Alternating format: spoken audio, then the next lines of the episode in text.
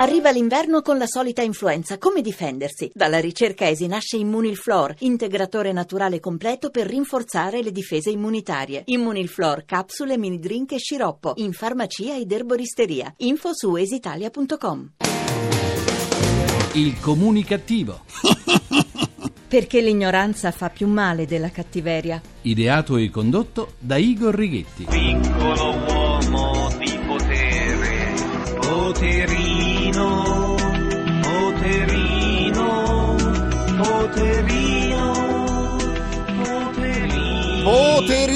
Poterino del bravo poeta cimiteriale Mauro Petrarca che saluto, un brano che dedico a tutte quelle persone che millantano di avere potere e invece hanno soltanto un poterino. Buona comunicazione Italia dal vostro comunicativo di fiducia Igor Righetti. Bentornati alla nostra terapia di gruppo emissioni 0 numero 1953 con il 53 decimo anno di programmazione. Cominciamo la terapia di oggi. L'Italia è medaglia di bronzo. Il risultato è stato reso pubblico dal presidente della Corte dei Conti Luigi Giampaolino. La medaglia d'oro va alla Turchia, quella d'argento al Messico. Di quale Olimpiade sto parlando? Ma di quella dell'evasione fiscale, naturalmente. Eh, c'è da chiederlo.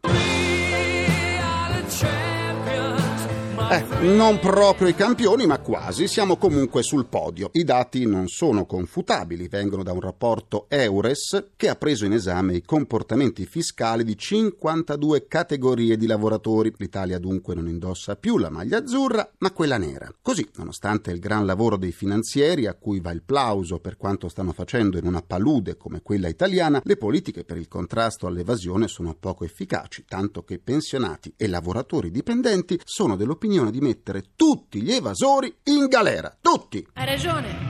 In prigione! In prigione! Eh, in Gianni prigione, Nannini, in ma le prigioni italiane sono sovraffollate, casomai agli arresti domiciliari. E poi gli evasori non si trovano soltanto tra le categorie dei professionisti, degli artigiani e degli imprenditori, ma anche e soprattutto tra colf, babysitter e badanti, che evadono, sì, ma con il consenso di chi li fa lavorare. Ma il record assoluto lo detengono gli insegnanti che fanno lezioni private, quelli insomma che ci aiutano con i figli un po' duri di comprendonio o con poca voglia di studiare.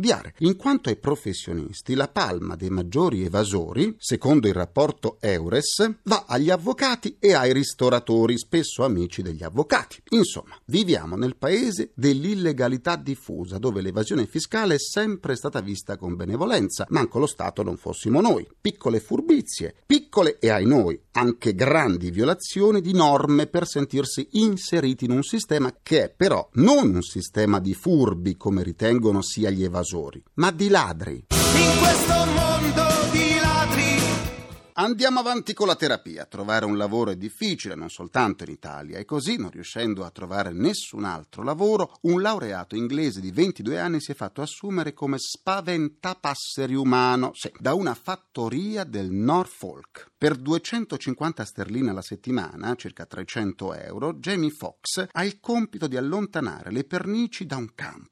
Armato di chitarra e campanaccio e con indosso una giacca arancione fosforescente, il neolaureato in musica e letteratura inglese deve passare la sua giornata seduto su una sedia e suonare gli strumenti al primo avvicinarsi dei volatili. Beh, almeno il giovane si è dato da fare e ha trovato un lavoro, seppur bizzarro, ma comunque onesto. Non è certo andata a rubare o a spacciare droga. Del resto, la necessità aguza l'ingegno. Sempre meglio che piangersi addosso o non accettare lavori che non si ritengono consoni ai propri studi, come fanno molti nostri giovani laureati e non. E magari questo giovane potrà così fare pratica con la chitarra in mezzo a un campo senza rischiare di essere denunciato per rumori molesti o inquinamento acustico. E magari potrà poi partecipare a uno dei tanti talent musicali e vincerlo. Da cosa nasce cosa, ripeteva sempre mia nonna Maria. L'importante è darsi da fare, non stare con le mani in mano o aspettare che qualcuno faccia qualcosa per noi. E poi avere sulla carta d'identità la voce professione spaventapasseri umano è davvero originale. Il fatto che questa notizia stia facendo il giro del mondo dimostra che questo giovane inglese sta già diventando famoso a livello mediatico. Probabilmente qualcuno si accorgerà di lui prima che cominci a suonare la chitarra e il campanaccio per allontanare le pernici e potrà così ottenere un posto di lavoro nel settore che desidera.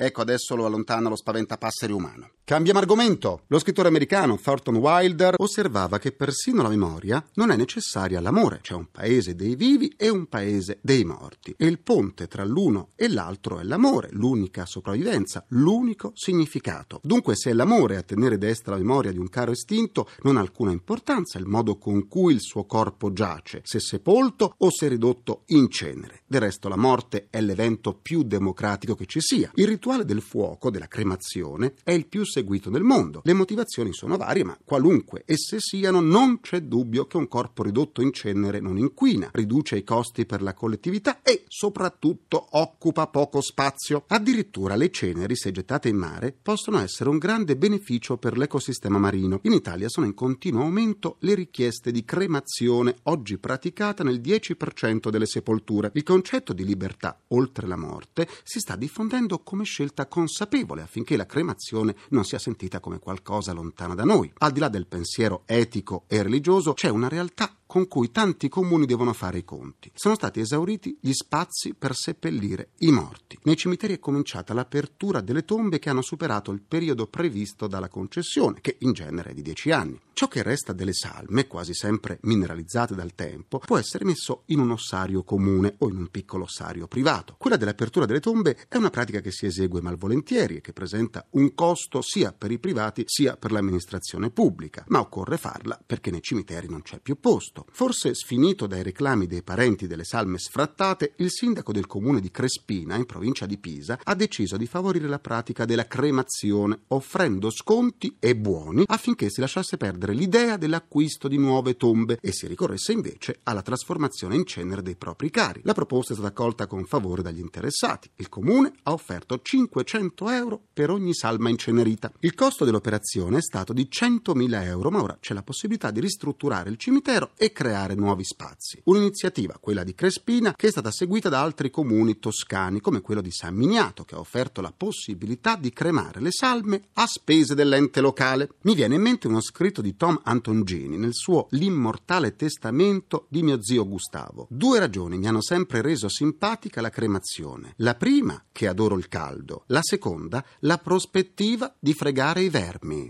Ricordati che devi morire. Va bene. Ricordati che devi morire. Sì, sì, no, mo, mo me la segni proprio. Per riascoltare le sedute del comunicativo andate sul sito comunicativo.rai.it dove potrete anche scaricarle in podcast e vi aspetto pure sulla pagina Facebook del comunicativo facebook.com slash il comunicativo. C'è mia nonna su Facebook e l'ha cambiato pure il look. Dalla pagina Facebook del comunicativo oggi saluto Paolo Siviero, Adamo Caruso, Elena Adami, Silvio Calistri, Pietro Vagliviello e Barbara Fantino. E ora cambiamo argomento parlando di un'eccellenza italiana che all'estero si è distinta per innovazione e professionalità, arrivando sul podio dell'importante Online Journalism Awards, un concorso internazionale che ogni anno elegge i migliori siti internet di informazione del mondo. Quest'anno tra CNN, New York Times e tanti altri colossi dell'informazione mondiale c'era anche il sito internet del quotidiano toscano, Il Tirreno. Ne parliamo con il direttore del Tirreno, Roberto Bernabò. Bentornato e buona comunicazione. Buona comunicazione anche a voi. Il Tirreno con il suo sito web è arrivato sul podio di questo concorso internazionale nella sezione della piccola e media stampa in lingua non inglese. Quali le caratteristiche più apprezzate della versione internet del tuo giornale? I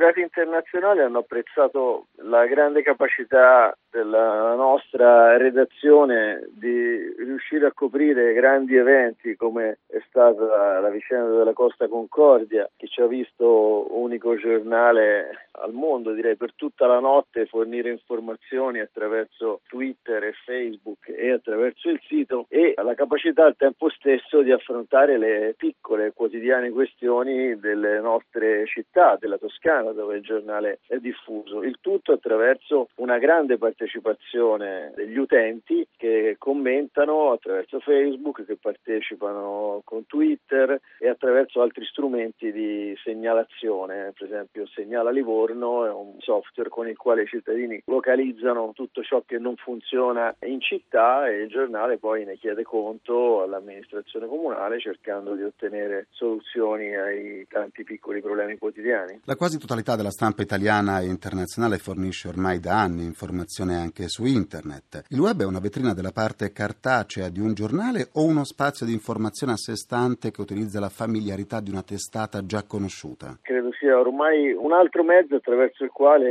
il giornale fa il suo lavoro, cioè quello di organizzare, mettere insieme, spiegare le notizie, per cui il tempo reale si fa attraverso il sito, attraverso il sito si fa una comunicazione orizzontale con i lettori facendoli appunto partecipare, interagire e poi invece il giornale di carta fa l'altra sua funzione che è quella di cercare di approfondire, di analizzare le informazioni che già sono state date momento per momento ai lettori sul sito. Si ipotizza da anni che in un futuro non troppo lontano la carta stampata scomparirà lasciando spazio alle sole versioni online, ma la pubblicità ancora oggi viene venduta a prezzi minori e gli esperimenti di siti internet a pagamento sono stati fallimentari. Su quali basi economiche si reggerà la futura industria dell'informazione? È una super domanda, eh, nel senso tanto. che nessuno ancora oggi ha trovato proprio la risposta a questo. Di sicuro nel futuro ci sarà comunque, io credo, ancora bisogno di giornalisti, cioè di persone che sanno interpretare la grande quantità di informazioni che circolano, le sanno mettere diciamo in un ordine, dargli una scala di priorità e aiutare ciascuno di noi a leggere la realtà e non essere travolti dalla quantità di informazioni. Il punto è come rendere tutto questo economicamente possibile. Di sicuro i giornali dei prossimi anni avranno molti meno professionisti di quelli che hanno oggi e dovranno cercare di, pare sia questa un po' l'idea che è uscita anche da San Francisco dove sono stato confrontandosi con tutti i giornali internazionali, costruire delle grandi comunità online intorno ai giornali, ai brand per offrire ai lettori non solo l'informazione che non amano ormai pagare ma offrire altri tipi di contenuti contenuti e in più appunto la pubblicità che come però ricordavi al momento è ancora un mondo che deve molto svilupparsi. Complimenti per questo prestigioso riconoscimento internazionale a Roberto Bernabò, direttore del Tirreno e alla sua squadra e buona comunicazione. Buona comunicazione anche a voi. Splendido, splendente, l'ha scritto anche il giornale, io ci credo ciecamente. Donatella Rettore, che saluto. Adesso ci colleghiamo con il vescovo di Palestrina e assistente ecclesiastico generale dell'Azione Cattolica Italiana, Monsignor Domenico Sigalini, che ci sta aspettando. Monsignor Domenico Sigalini, il mondo dei giovani.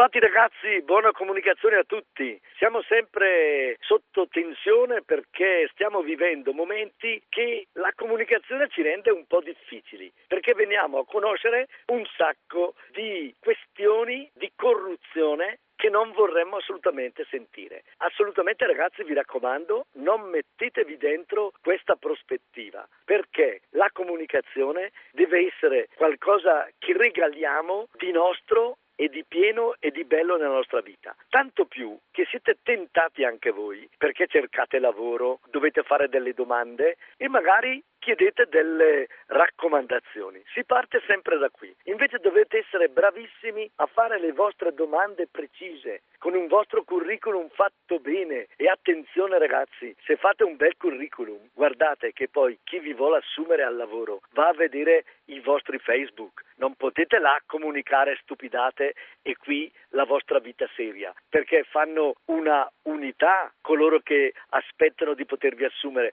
e che vogliono qualificare la vostra richiesta di lavoro e qualificare la vostra vita. Buona comunicazione a tutti, vi raccomando, attenzione.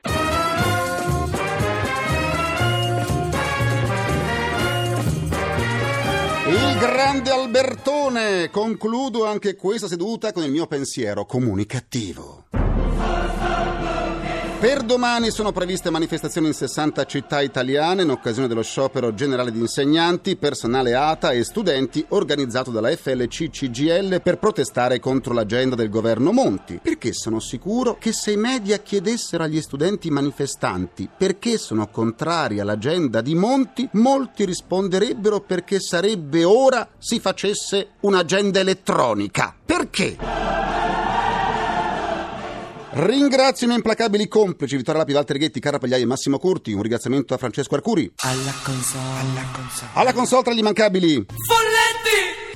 Folletti! Falsi poveri c'è Stefano Siani. La terapia quotidiana del comunicativo tornerà domani sempre alle 14.44, minuti primi, secondi a nessuno. Buona comunicazione e buon proseguimento dal vostro portatore strano di comunicativeria, Igor e Pure Righetti. Anche oggi siamo in due. Grazie, a domani. Il comunicativo. Perché l'ignoranza fa più male della cattiveria. Ideato e condotto da Igor Righetti.